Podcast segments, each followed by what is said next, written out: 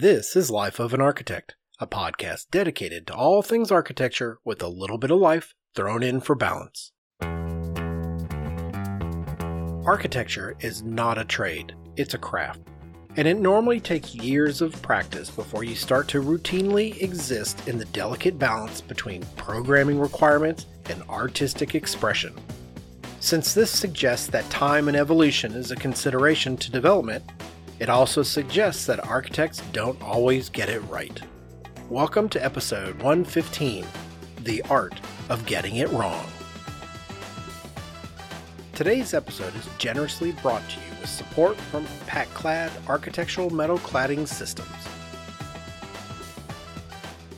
Welcome to the Life of an Architect podcast. I'm Bob Borson, And I'm Andrew Hawkins. And today we're going to pull the curtain back a little bit and talk about why getting something wrong is sometimes an important evolutionary step in the creation of an architect. And now that we have the attention of every architectural litigator in the country, let's clarify right out of the gate that we are not talking about being irresponsible or reckless. Fair point? Yes. At least I hope not. Yes. So this really has to do about getting the best out of people and how there's a creative process that the act of creating an architect goes through. And it has to do with we're trained to think a certain way up until we get to college. And then they kind of have to break us to stop thinking a particular way in college. And then you graduate from college and then they try to put you back into that box of thinking a particular way and then you have to work your way back through that to get all the way back to the creative person that most architects strive to be. That's the whole premise of this conversation and what that means and how it manifests itself and why our education system might be a little broken in that process, at least specifically with how it relates to architects, Mm-hmm. even though there's an argument to be made that it's not the best way to teach everybody how to think. So I should tell you, this was something that I've had so many beer fueled conversations about this topic Yeah. for at least a decade. And so I thought this would be a good one for us to talk about as we close out 2022 because it is a very conversational topic. Now, there is some hard data to support some of this, but I thought I'd start at the beginning, and it had to do with a TED talk that I saw years ago. I mean, it might have been 15 years ago when I saw this. When TED Talks were new. Brand new. This was a 2006 TED talk. Oh, wow. Yeah. And it was from a guy named Sir Ken Robinson, which you'd have to be so dialed in to know who this person is because he's a creative thinker, but he also was hired by, I'm going to probably say this wrong. He got hired by the British government to take a look at the education system that was in place to see if how they teach people to go about their business or how they learn things and how that could have an impact long term on the economic development of their country, which I thought pretty fascinating. Yeah, that's some big brain stuff. That is big brain stuff. Really big brain stuff. It's so big brain, in fact, if you remember his Sir Ken Robinson, Mhm. he got knighted as a result of this. Wow. That's really big brain. Yeah, so I'm like, okay, I'm going to check it out. And it's a 20 minute TED talk, and I'll put a link to it in the show. But he cracks a million jokes, first off, because he, he gets up there and you're thinking, oh, educators could be super boring. Mm-hmm. He just comes at you with the jokes left and right. So you have to kind of scrape some of those away, even though they're funny jokes. Yeah. He tells this one story about his daughter, or maybe it's not his daughter, it's some kid. She's in school. She's like in first grade or something. And she's drawing something, and the teacher comes over and says, What are you drawing? And she said that she was drawing a picture of God. And the teacher goes, Nobody knows what God looks like. And she goes, They will in a minute. It's that kind of stuff. That's the kind of jokes that he's dropping. So I isolated out and I wrote it down because we can't play the audio here for copyright reasons. But here's something that he wrote that stuck with me. And he said, Kids will take a chance. If they don't know, they'll still have a go. They're not frightened of being wrong. Now, I don't mean to say that being wrong is the same thing as being creative. But what we do know is if you're not prepared to be wrong, you'll never come up with anything original. And by the time they get to be adults, most kids have lost that capacity. They have become frightened of being wrong. And then he goes on to say, We run our companies this way. We stigmatize mistakes. And we are running national education systems where mistakes are the worst thing you can make. And the result is that we're educating people out of their creative capacities. Picasso once said this. He said, All children are born artists. The problem is to remain an artist as we grow up. And Sir Ken Robinson goes, I believe this passionately that we don't grow into creativity, we grow out of it, or rather, we get educated out of it. And I thought, wow, that's really kind of an interesting way of looking at things. And so, if you take that out of a box, as it were, conversationally, and you put it on the table, one of the things that he kind of starts off in laying the foundation for is that, and I don't know if you knew this, I didn't know it, there was no formal education system in place before the 19th century, like a national public education that didn't didn't exist before the 19th century. Yeah, everybody just kind of did whatever they wanted. Yeah, I mean, it was not a there's not a standardized thing. that's right. Yeah. And he goes, but it came about as a result of meeting the needs of industrialism. Mm-hmm. And the public school systems were created to prepare you for getting a job inside that system. To work in a factory. Yep. Yes, this is what you do. So, Yeah. what they did is they started setting up this structure. So, if you were to list, like, Mm-hmm. what is the most important thing that they start to train people? And he goes, the older you get, the higher up your body we work on to the point to where you're only developing your head. yeah. Little kids dance. And then Yeah. next thing you know, he has this whole bit about college professors and really their body is just a transportation system to get their head to meetings. That's it. Like, that's how it works. I don't take offense to that. Maybe It's kinda funny. It's kind of funny. Here's what I found as we start to think through that process and what he's saying. And in that quote, I think the issue that Sir Ken Robinson speaks of points to one of the reasons the process of becoming an architect takes as long as it does. So he's already kind of set the table. Traditional educational systems teach us how to work towards a correct answer. If they're saying there's a right answer and there's wrong answers, and we're stigmatizing people to not be wrong, the conclusion is we're teaching people to work towards the correct answer. But in our field, in the architectural field, most architects will tell you that there is no correct answer, just degrees of correctness based on the variables that are in play. Like what's right for one person might not be right for someone else, and it's all based on your priorities, what problems you're trying to solve, the, how you say, what's the most important thing I got to deal with? yeah. So, as a result, most people view the finished result of architecture without considering the process of creating that architecture. Like the public at large, they look at a finished product and that's how they evaluate it. But that's not how it is for us. For sure. For sure. There's way too many variables involved in that process. Way too many. So think about when you were in, before you started being trained as an architect. This may not be the exact way to describe it. It's what it was for me. So that's just my benchmark. I basically didn't do any architectural training of any sort until I got to college.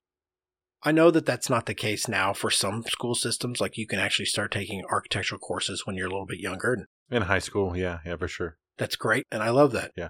That was not what it was for me. I would venture a fairly safe guess that that is not what it's like for most people out there. You're trained to take a math test and there's a right answer. You're trained to write English papers and there's points that they want you to make and an introductory sentence and three supporting sentences and a concluding statement. Like they teach you this is how it works. Mm-hmm. We have standardized tests that support this. Oh, yeah. Then you get to college. Specifically, you get to architecture school. Yeah. And man, they're like, uh uh that's not how it's going to work. Yeah. They start giving you assignments that are preposterous. Yeah. And open ended and don't have a right answer. I mean, I would say I've taught freshman students quite a bit, actually, in the past six or seven years.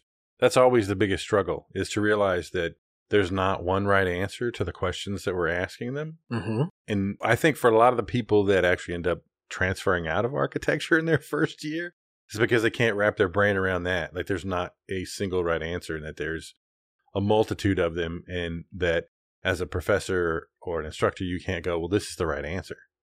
We're trying to guide them to think creatively and think outside the box and come up with their own answers to problems and they're not used to doing that. Most students because again, the public school systems typically don't work that way. There's standardized tests, there's always a right answer. There's not multiple right answers and there's not multiple ways to get to that right answer. Yeah. I see that even with my daughters in like math when they were younger. The new math stuff, which is completely different than the way you and mm-hmm. I learn math. And it's like, yeah, but the same answer, you can do this. And they're like, no, no, no, that's not how you do it, Dad. You can't work it that way. I'm like, it's worked that way for a long time, but now we're doing it different.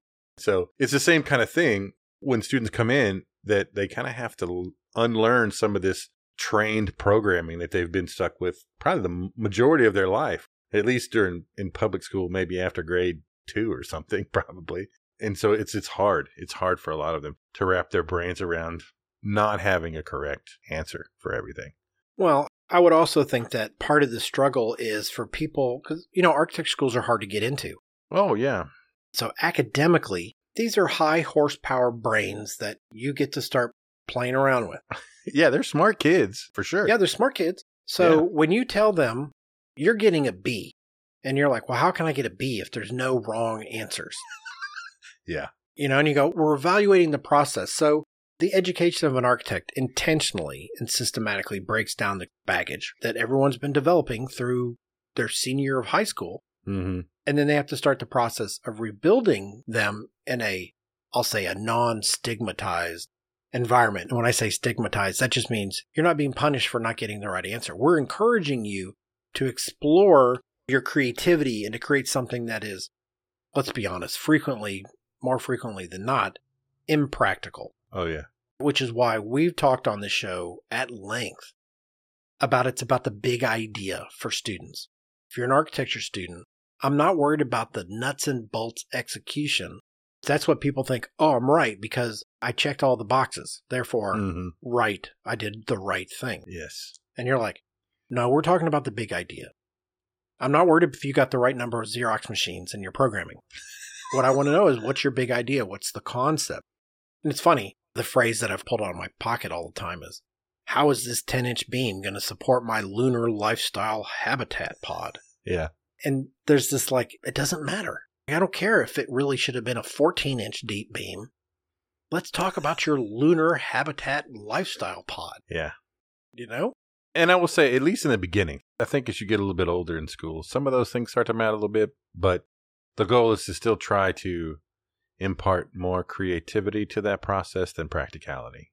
And again, I think that that's something that it's almost like you want to tell freshman students to think like a five year old. Nothing is impossible. Nothing is off the table. Whatever it is, whatever it is. Yeah, if you're gonna if you're gonna draw that picture of God, go for it. But something, right, that you have to realize, well, there's not you just going through and doing the things that I ask you to do doesn't necessarily equate to getting a good grade or excelling in the field or in this major because it goes beyond just doing the requirements. There's another level there that you have to try to tap into and, and get to. Well, that's a very kind of succinct way to say it, and I appreciate it. I struggled with this. I may have even told this story before, but I'll apologize if someone's like, oh, he's boring us with repeating these stories. but we, as a freshman, we had to, this was one of the assignments we had. We had to read Invisible Cities Mhm. by Italo Calvino, I think, Oh yeah. if I remember the name correctly. Yep. Oh yeah. The assignment that we got, like, we didn't spend any time in school about this, like in class. We were just told one day, here's your assignment. And then they told us, and then that got set aside for you just to do on your own time. Yeah.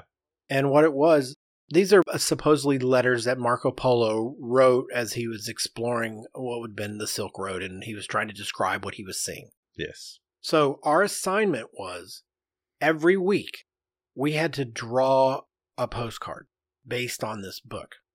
We didn't have to recreate what we read, but it was the idea that you would write something, you would draw a picture on one side of it. Then we had to actually mail it to our TA. And they had to receive it by the following Monday or whatever it was Oh, in wow. order Yeah, so you had to be on this. Like you had to stay on top of it. For sure. Mailing something, that's crazy. Yes. And so I remember the story I told was we came in one day and there were like four or five of these postcards pinned up on the wall. And mine was one of them. And then the teacher went on to say how terrible these were. and I still remember I drew what was undoubtedly like an Old West saloon Oh, nice. with a post for you to tie your horse onto. And Yeah. I'm not sure if it was that literal, but in my mind, that's what it's become over the years. Mm-hmm. Swinging doors and everything, huh? Man, I'm telling you, it was a saloon. That's funny. And they didn't say Borson did this one and Johnson did that. Yeah, they didn't call your names out. They just put it up there and talked about They it. They just put it up there and they're like, you guys need to do better. And it wasn't a message at the five of us. It was, these are examples of what's happening, Mhm. but you all need to do better. And we're freshmen. This is like week one and two and three. This is right out of the gate. None Yep. of us know what we're doing. Mhm. I don't know how, I didn't draw. I didn't know how to draw anything. Mhm. And so something in my brain clicked. And I was kind of angry a little bit because I was one of those students that said, Wait, you told me to do A, B, C, and D. I did it. Why are you telling me that what I did was bad? I literally did exactly what you told me to do. And so I was like, Okay, you want to play a game with this? I'll play your game.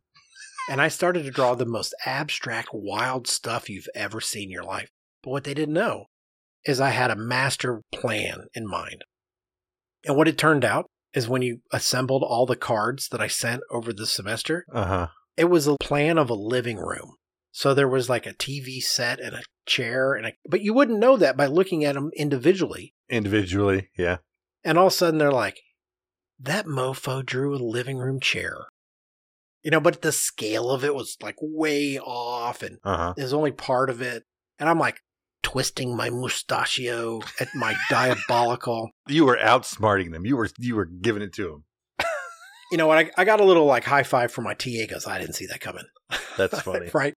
It was one of those things to where it was, you know, it was one of those moments in my architectural development that I realized that you kind of get rewarded for breaking the rules. Like we reward in architecture school. And if you're a student listening to this, I'm telling you right now, you tend to get rewarded for breaking these rules. Why that's important in this conversation is because at this period of your life, we're trying to get you to stop thinking like everyone's taught you to think for the previous 12 years of your education. Mm-hmm. Yeah. And I wasn't doing that. I drew a saloon Yeah. at first. So they're like, think about it different. You're trying to move you away from the literal in a certain way. Now, I will tell you, I think that's fine for me in your first two years to break the rules, but after that, there are rules that need to work. I think you've learned a little bit better how to manage them. At that point, I think you're pushing boundaries more than you're breaking rules, but the breaking rules part is definitely encouraged in the beginning because it's just to get you to like to loosen up and think to look at things differently and not just follow the status quo that you've been taught for the past 12 years. And it's it's hard. Yeah. Well, I feel like we should elaborate what that means, though. Breaking rules for me just meant if the teacher says do these five drawings, do those five drawings. That's not the kind of breaking rule that I'm talking about. Yes. The breaking the rule is how do you get to your idea? How do you say this is what matters? What doesn't matter is the Xerox machine. Or if you have the correct potty parity in your toilet room layouts. Those are not the things that really, in architecture school, most architecture schools, they don't care unless that's the class is like you got to do your plumbing layout properly. Yeah. Right. So when I say breaking the rules, it had to do with think about it in such a way that challenges the intent of what they're asking you to do so you can go beyond that. Be better than what they're asking. I think it's, I guess, a way, like you say, to phrase it would be not necessarily breaking the rules or breaking them, but not disregarding them. Figuring out a way to accomplish what they want, but do something different or do it in a way that you feel is, is better or appropriate or pushes beyond what we're asking for, but not necessarily disregarding things. Not breaking the rules by not doing the assignment, but doing it in a way that meets the requirements, but maybe walks a line of meeting those requirements and doing something completely different, but still, you know, you can make the argument that you did what was required. Yeah. And it's hard to say, and it's probably even harder to understand if you're not used to it or have gone through the process of architecture school to even wrap your brain around the stuff that we're trying to say about break the rules, but still follow them, but maybe flaunt them, push the edges and the boundaries of them. Okay, here's another way of saying it take a step back and try to focus on freeing your imagination rather than drilling down into the rules to find your inspiration. Yeah. Don't use the program to give you the aha moment. Take a step back and use your imagination to come up with that moment. That's kind of what it's about. I can tell you there's three moments in my architectural time at school where that light bulb went off. One went off when I was a freshman, one went off in my third year, and one went off in my final year in school. And I had this, like, it just went, I get it. Hmm. And each one of them propelled me to the next one, even though it's not overnight. It's not like I got it all at once. Because again, the art of getting it wrong, this is a lifelong process. Sure. And so what we've done so far is to kind of set the table that the national school systems, how you were taught to think as a kindergarten through senior in high school, create a certain type of product. Then you go to college and they try to break that a little bit and try to get you to think about creative problem solving and taking two pieces of information and coming up with some kind of new thought or new original way of looking at something. More from Life of an Architect in just a moment. Andrew and I are joined today by Tom Becca, CSI AIA Allied member, Territory Sales Manager for Petersen, maker of pac-clad architectural metal cladding systems. David has been with Petersen since 2016 and has been in the architectural metals industry since 1991, holding positions in sales, technical, and management for product manufacturers and distributors. Hi, Tom. Thanks for being with us today. We appreciate it. Glad to be here. Yeah, so you're in Delaware. We kind of talked about that earlier. So, how's it up there? How's the weather? Oh, it's great. I specifically built down here a year ago. Yeah. The mild winters are fantastic, and you know we get about 12 inches of snow a year, and they melts about 10 o'clock in the morning. So Mild Yeah. winters. What is mild winters? Is where I'm in in Dallas. That's a mild winter. Yeah. well, look, we're here today to talk to you about Petersen's Precision Series tile line from PacClad, because you're the guy, you're the expert. So let's get into it. had a very very large project in tile series for a children's museum up in Portland, Maine, Mm. right on the waterfront. So we had to use aluminum. It turned out magnificently. They selected four colors to complement the building, and it turned out fantastic. Since we're talking about the Precision Series tiles, let's actually tell people what it is. It's a precision stamped tile product. In fact, it was developed in the 1950s originally and used on roof only. They created a cupped version with a insert that they used. It created a shadow type appearance, but it strengthened the metal hmm so that the installers could actually walk on the tile itself. Yeah, I bet the profile helped quite a bit. Later in the 90s, 2000, it started to transition into the wall. You actually have three different profiles. You have the cup, the flat, and the diamond for architects and designers to choose from, right? Right, correct. You know, we frequently get the question can we change the dimensions? It's a precision die. No, you can't change the dimensions. We're kind of fixed on the dimension on all three profiles. Again, the large tile is the same as the cup tile. The cup has the insert to create that channel. Mm, okay. You had mentioned that you had transitioned from being a roof only installation to a wall installation. So let's talk a little bit about how it can be installed because I know you can get it with concealed fasteners. Yes, um, you start from the bottom of the building with a, a false starter, and then you start with your left tile first, left side of the building, work your way to the right. It is a sequential assembly, so they all interlock. There's two drilled holes where the screws go into either metal. You can use hat channel, Z channel. Uh, I can go into a solid substrate like a 5 eighths or three quarter inch plywood. You got your three quarter inch nail board that this product can go directly into it. Yeah. Then you work your way up the wall. It's just basic sheet metal tools that are needed. There's no special equipment. I put a list together, pretty simple. You've got tin snips, bulldogs, a hemming tool for your corners. hmm You're going to be cutting your corner to fit it. And you got to hem that side, a rubber mallet, and then that laser or level. That's it. On that large project that I handled last year, the Portland Museum, the installer there had a team and he was able to install 350 tiles a day. Wow. I think during the installation, what's important is we have standard commercial trim for outside corners, inside corners, sills, heads, J channel. All the dimensions have to be changed for this product because the height on it is only 3 eighths. So, what are the color variations, or how many colors can I get in this panel series? Currently, it's available in two thicknesses. We have steel 24 gauge, and then we have 032 aluminum. In those two product lines, we have about 45 colors. Some are premium, others are just standard, and they're all available. There's a 10 year warranty that comes along with those finishes for all the colors you offer, correct? There is a 30 year warranty on most of our colors except for two Cardinal Red, which is a very deep red, and Award Blue. Because of the pigment in those two colors, they only get a 10 year warranty. Wow. The balance of our product line gets a 30 year, except a two step. We have a weathered steel and a weathered copper. Those get 20 year. If you'd like to learn more about PacClad and Precision Series Tile Line, visit pac-clad.com, send an email to info at pac-clad.com, or call 800-PAC-CLAD to find your local representative at pac-clad.com. Thanks so much for spending your Friday morning with us, Tom. We really appreciate it. Thank you very much. Well, enjoy the weekend, guys. Yeah. Yep, you too. We appreciate you. All right, Tom. Take care. All right. Bye bye. Let's say you're successful. Let's say that your professors in college did exactly what you want them to do. You've mastered it. Yeah. You've mastered this. And you graduate and you go get a job. And what's the first thing they're going to start doing? Whoa, you can't do that. Put you Like, back we in got a box. budget. Yeah. Yes.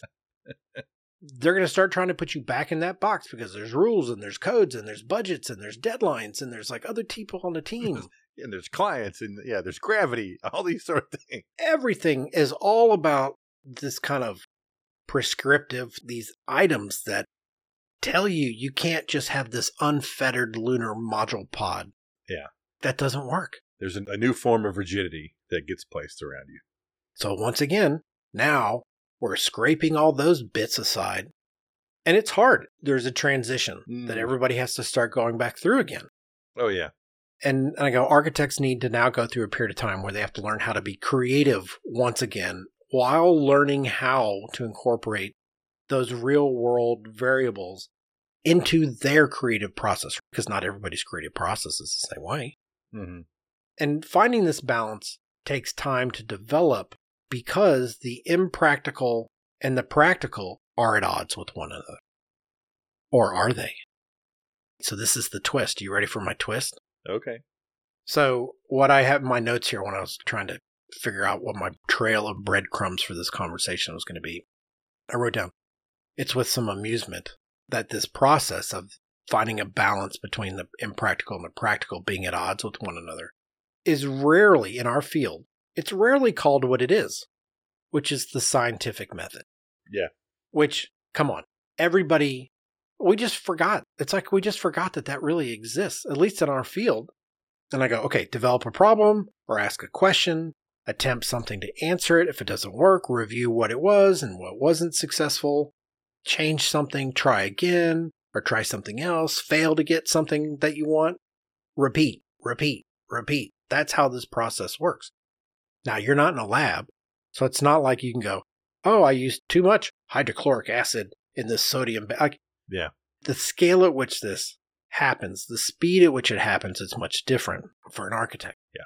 Much bigger, much smaller, and definitely much slower, no matter what. Much slower.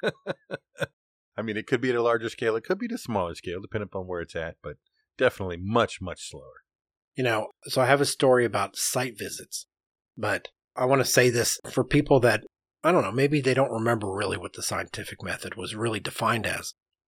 It is, at its purest form, it's a method of procedure that has characterized natural science since it was identified as a process, which was in the 17th century.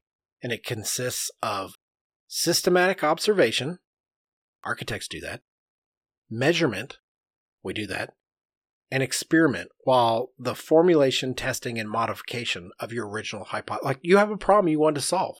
So you set up, I'm going to solve it in this way. I'm going to do these things. I'm going to use these products. I'm going to use this construction technique. These are all the things that we do. And then they build it. And then people use it. And then you have to go, did it work? Did it do what I wanted it to do? Did it function the way we all believed that it would function? Are the human beings that are engaging with this space, are they doing what we anticipated they would do? This takes years to go through this for one project normally. Yeah, if that ever happens. Well, I'm going to say that it does happen, right? I mean, it happens for me. It should happen for everybody. You do a project, you can't help but look at it and go, it's aging well, or people still use it, or they tore it down.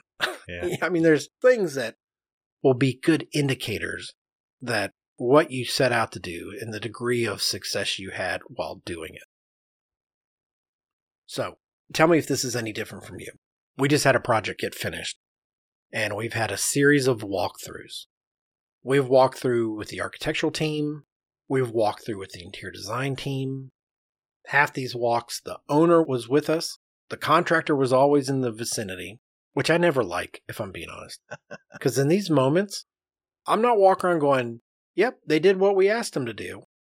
I'm talking to the other people on the project I work with and go, did that do what we anticipated? When we put Mhm. that beam overhead, did it create the sense of space that we wanted?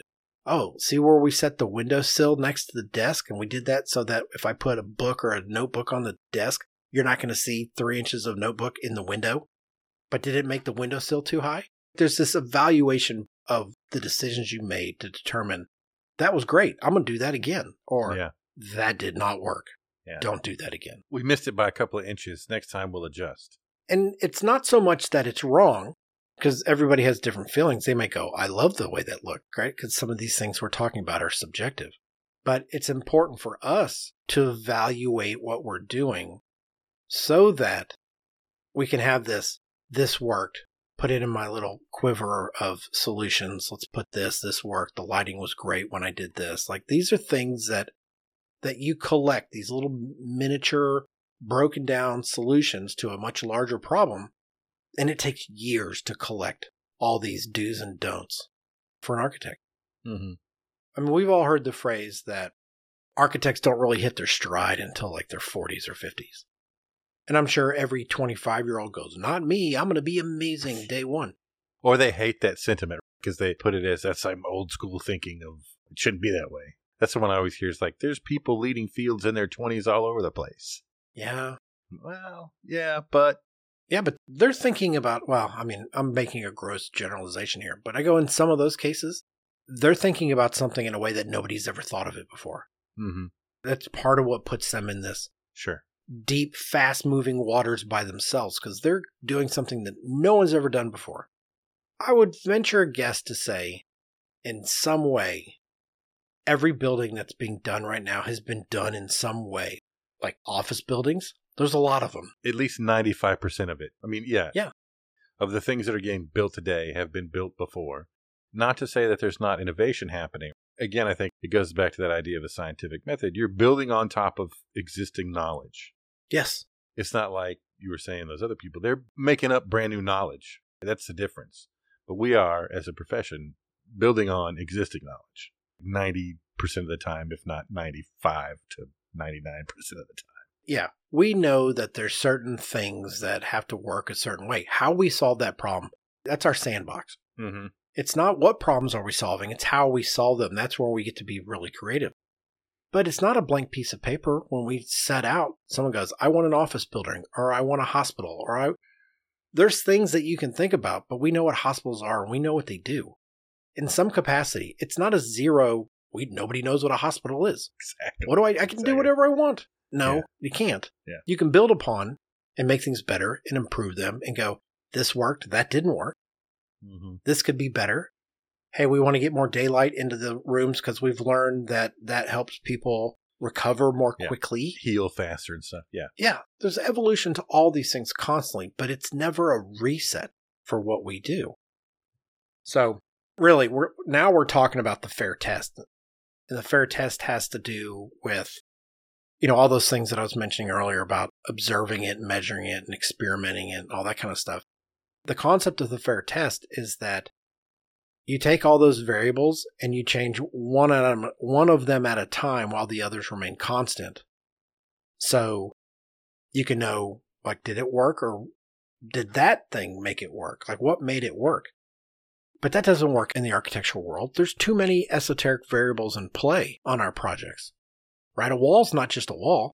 It could be drywall. It could be brick. It could be stucco. It could be lots of different things. The light's going to engage with the different. It's going to be at a different Yeah. cardinal Yeah. orientation.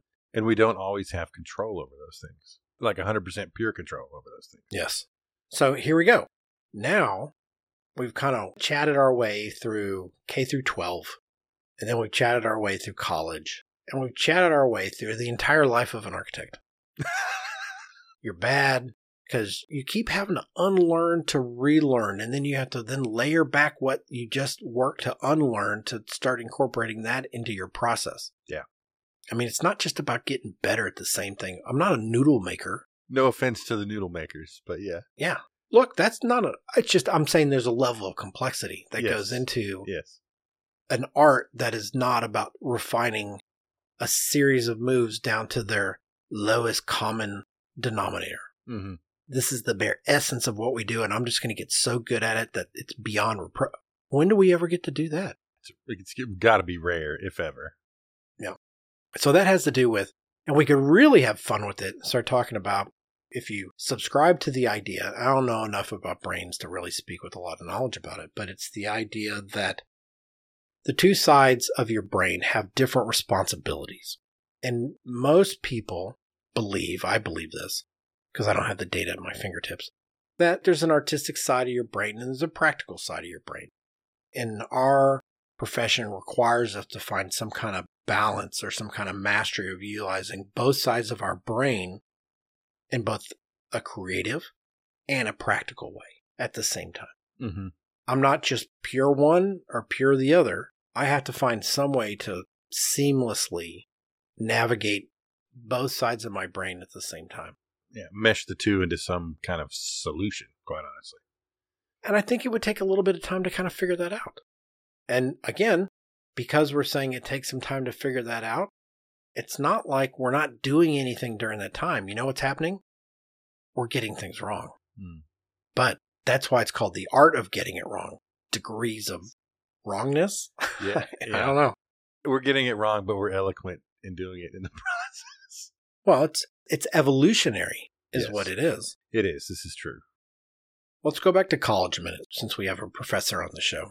From an educational standpoint, do you see these light bulb moments or do you see this evolution of students unlearning something? Because you, you teach all levels of studio at your school. Yeah.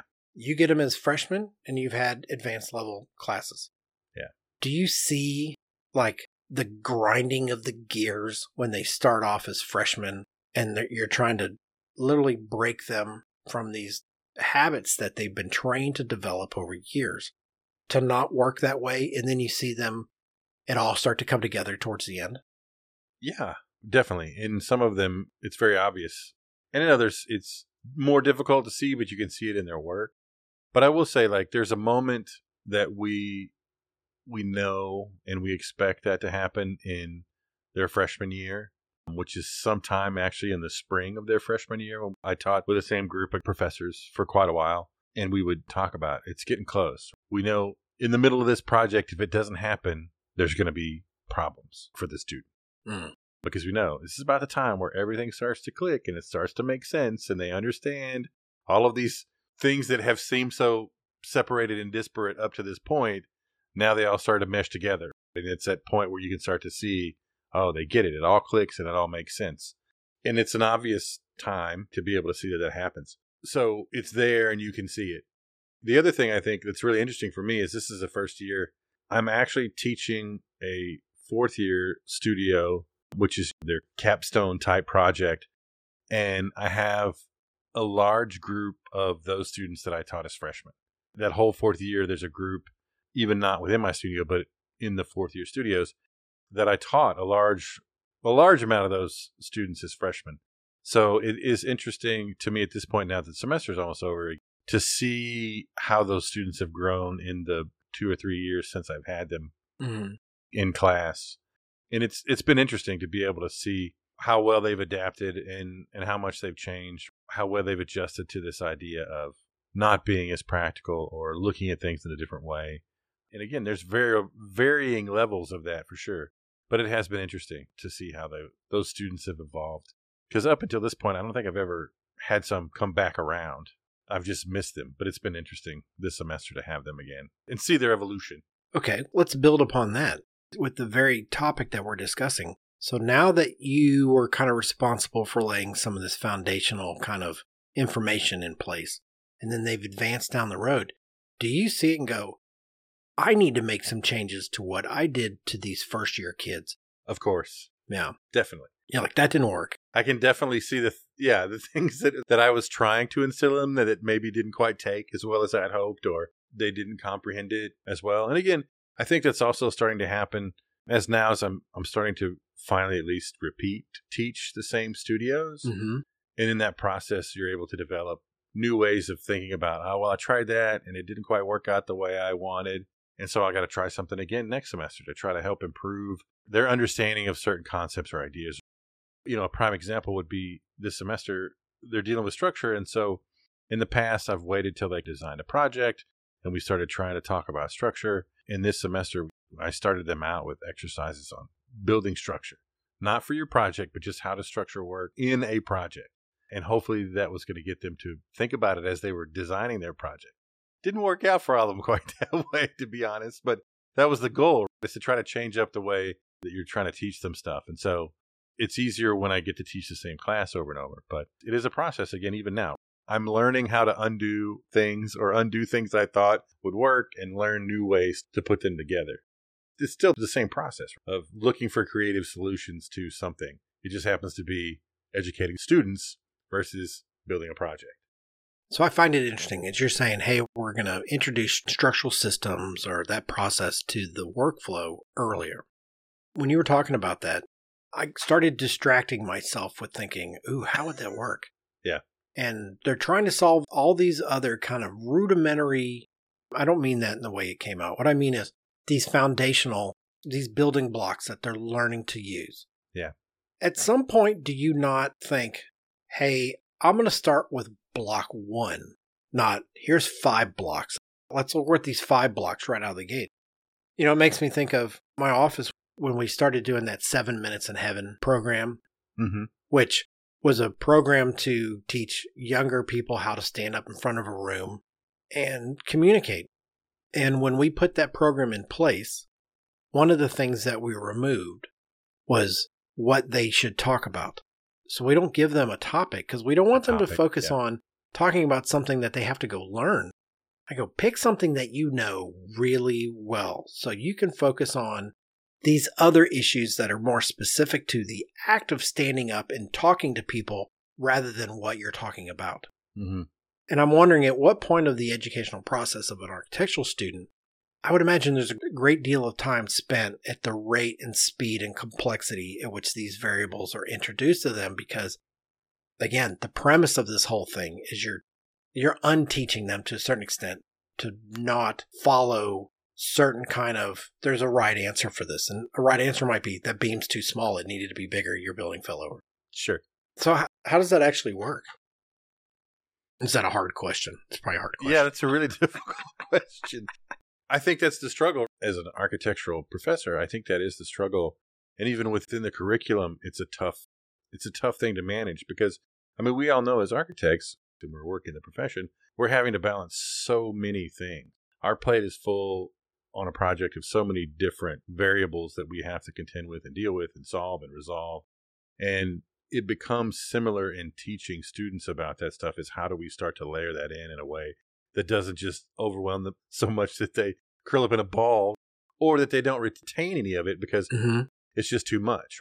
And I think that right now that's one of the things that we're I'll be honest, I mean I think we're struggling with, but we're trying to figure out how to do that better is when do we start to implement things and and how do we stagger that learning appropriately so that it's not that they're dealing with five things all at once, which I think though it seems like for students it still happens anyway. I mean because I have students that they've taken two or three structures courses, but in their brains, they still haven't made the connection between the fact that that's really part of what we design as architect. That's part of what we're doing, and it's not something that's relegated to someone else, Mm-hmm, mm-hmm. or it's not something that comes in after we've done our design and we just start sticking the bones in the chicken after it's already. It doesn't. it doesn't work that way, right? And so I think it's those kind of things that's hard to put in motion because everything seems so separated, and it's how do you how do you really start to overlay all those things one over another and on top of each other so that they all inform your solutions, inform your ideas, but it's so difficult, I think, in the short amount of time that we we have to kind of do that. While at the same time, right, we're trying to get them to break down and say, "Hey, there's no real right answer. Go crazy with it, but don't forget about these things and these things and this layer and that layer and all this kind of stuff." It's a difficult task, I think, for for anybody. Yeah, and then imagine they graduate and then they get hit with a whole new different set of considerations Oh, and yeah. parameters and It's difficult, right? I think it's hard. You know, a lot of people, and again, I, I don't think that our educational system is perfect by any means, but I also think that it's impossible for us to produce people that are workforce ready because I bet you're getting a lot of pressure from like the the oh, right now for sure, yeah, right, they want you to be developing students that can come into the office day 1 and contribute.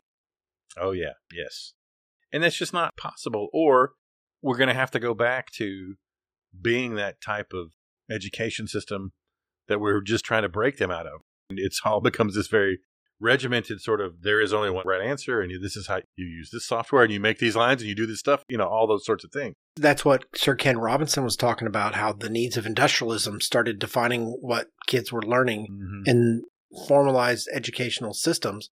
And it was, you're going to learn these things. So, like, math was at the top and science, like, and at the very bottom was dance. yeah They're like, dance is not going to help you get a job in the new industrial systems that we we're having in place. You know, this commerce system. Yeah. We're rewarding these things. We're not rewarding the arts and dancing and painting and all those sorts of things. Yeah. And that's not quite a huge leap, but the premise is still now if we're getting pressure to make our students more workforce ready, you're going to have to give up something in order to spend the time to teach them how to do these more practical things while they're in school. Because I can tell you when I was in school, I mean, I took structures classes. We had classes where we talked about structural systems and how they worked and mm-hmm. what type worked better with what type of building. sure But I don't recall, and I'm pretty sure that's my nice way of saying we didn't, but I'm going to give somebody an out. I never had to demonstrate any kind of structural mastery in any project I ever did. yeah Not once. Yeah. And i don't know that i did either when i was in school but i think it's now that's an expectation of things just across the board. I guess maybe there's some schools that are way more artistic that that's not what they're at but you know i think most schools there is a requirement for this a certain level of technical competence. And i think in my opinion that's because the profession has decided that that's not part of their duties anymore. Sure. because they want people to come in more workforce ready than even they did when we were in school or when we got out of school that i think the, the profession expected there to be this the apprenticeship model that no longer really is hmm in existence in the same way. I mean it's there but the structurally it's different right? Because i think even the profession the demands in the profession have progressed so much. Every project has a shorter timeline than it used to and all those sorts of things. But i think it's an it's an interesting conundrum i think that we're in as a profession and the education system both Well, it's the fact that you have to go through the same kind of learning and unlearning process multiple times mm-hmm. in your development as a creative thinker, problem solver is part of the challenge. And it, I think it's the foundational consideration as, and there's always exception to the rule, but most architects don't really start putting all those pieces together with control until they're old enough to have experienced the process of getting things wrong a few times. And then learning from the process to know why something worked well enough to repeat the success without repeating the solution. Mm-hmm. And that's hard to do. yeah that takes time And it takes, yeah, a couple laps around the block before you're going to be able to do that. it's the same thing that we tell our students is it it's iterative like it takes iterations to do that you can't just come up with one idea and that's the one you've got right you have to go through multiple solutions and ideas to get to one that really works and solves the problem. And in school, we, we try to make you do it really fast, but in the profession, it our iterations move much slower because projects aren't 10 weeks long. They're 10 months, two Yeah. years. Like, I mean, that process is just much slower. Uh, and, but it's the same principle. It's the same idea. You have to go through iterations of things in order to come up with better solutions over time. Well, I don't think it's a stretch. And I think that we could probably identify really almost any profession at any level that basically says the more you do it, the better you're going to get at it. Sure. Right. Yeah. I bet the first hole you dig won't be as good as the 500th hole you dig. Yeah. Or the first brain you operate on is not, it may be better than the last one you operated on, but maybe not the midpoint somewhere in there. Right. Yeah. Okay, so that's kind of the premise of the show. Hopefully that kind of came across that, you know, there's an art to getting it wrong and there's a process associated with it and it's evolutionary and it's it's iterative.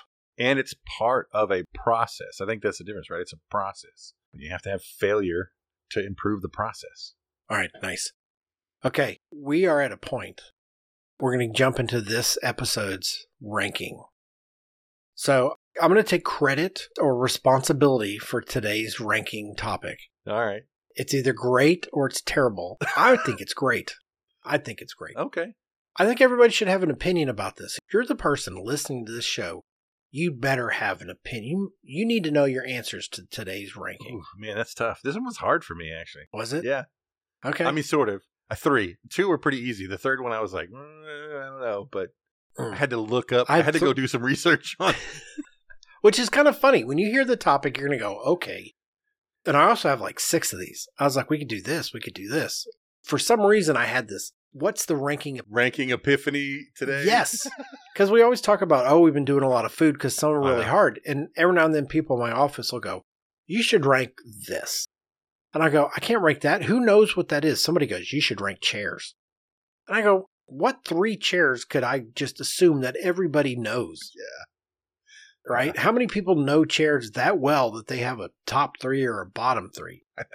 Or they'll pick something, they'll go like, oh, rank your three favorite cocktails. I go, I got people who listen to the show that are not of drinking age, and that would be inappropriate. So, the goal is to pick things that everybody can have an opinion about. Sure. And we've got that today. Yeah. All right. All right. All right, here we go. Drum roll, please. We are ranking the worst three geometric shapes. Boom. The final rank of 2022's geometry. Yes. yes. That seems appropriate for an architecturally themed podcast. I think so. I think so. I get that now. Yeah. so, since I came up with it, this is also my deviant plan, mm, I know. I know. my devious scheme here. You have to tell me your number three first. The number three worst shape. yeah. This is the hard one. I think. I think. I think. So easy. No, I think I'm going to go with trapezoid. Trapezoids are stupid. They're just dumb. It's just a square with leany sides, a drunk rectangle. It's got sides that are not working. Yeah, I don't like them. Uh, you know what? I support that answer. That is a good answer. Yeah. So the third one was the hard for me. The other two, I mean, like they popped in. Number one popped in my head immediately. Number two wasn't too far behind. But then I had to go Google lists of geometric shapes so that I could come up with one that I didn't like, and it was trapezoid. Well, I had one. I told the people in the office, I go, "This is what we're doing." They're like, uh, "What do you think it'd be?" And I go, "If you put if if this is not on your list, you're a psychopath." like, there's definitely some shapes that are like they're just garbage. yeah, I don't disagree. I'm curious to see if we end up with the same one here, but We'll see. You know, my number three is the semicircle. Come on, bro, you got to commit. What are you? A half a circle? half circle. It's terrible. Right. It's a terrible shape. Okay. A semicircle. I hate it. All right.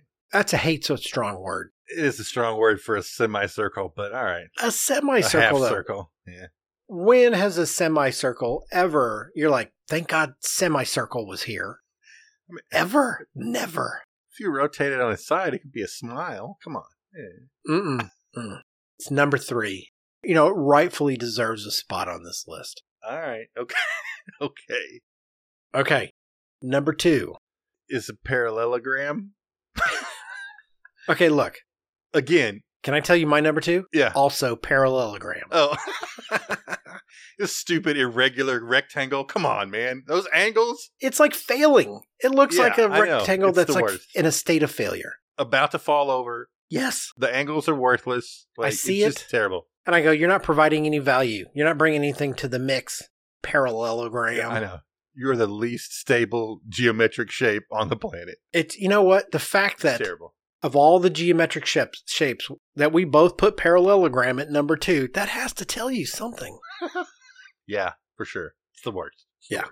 Terrible. Even part of these, I'm, I'm also unfortunate because I can't not, especially after teaching, think about these things as architectural elements. Students that design things that are trapezoidal or parallelogram shaped, they're the worst. I'm not a, not a fan. I'm not a fan because they're hard to manage. They'll find all these angles that are impossible to deal with, which leads me to my number one most Okay. All right. hated is a triangle. Oh, you know, triangle's one we said if it's not on your list, you might be a psychopath. triangle is architecturally speaking, and in most instances, triangles are terrible. And I guess I'm going to start thinking about it spatially. Triangles are just the worst. You can't, they're just terrible. Okay, but here's the question. Somebody, and I'm going to put myself in that camp, I go, what are we talking? Isosceles? Equilateral? Equilateral. To me, all of them, but equilateral. Because they're all acute angles. You can't deal with acute angles. Architecturally speaking, acute angles are terrible to deal with. Yeah. and again, this is ingrained because this semester I've been dealing with some people that have these triangular spaces, and I'm like, you just wasted half the room because it's a triangle. But you can't do anything. It's terrible. Nobody walks in that corner. You're going to put a plant in that corner or a lamp or something stupid because it shouldn't be a triangle. It should be something different, right? It shouldn't be a triangle. Any room that's a triangle, it's really just like a place for a coven of Blair Witch people to go stand in the corner. Yeah, it's terrible. It's garbage. Yes. And so that's where it comes from. I mean, I don't know that I, I Oh, I no, look, I can visualize, but like it's it's the architect in me that hates the triangle. That's it.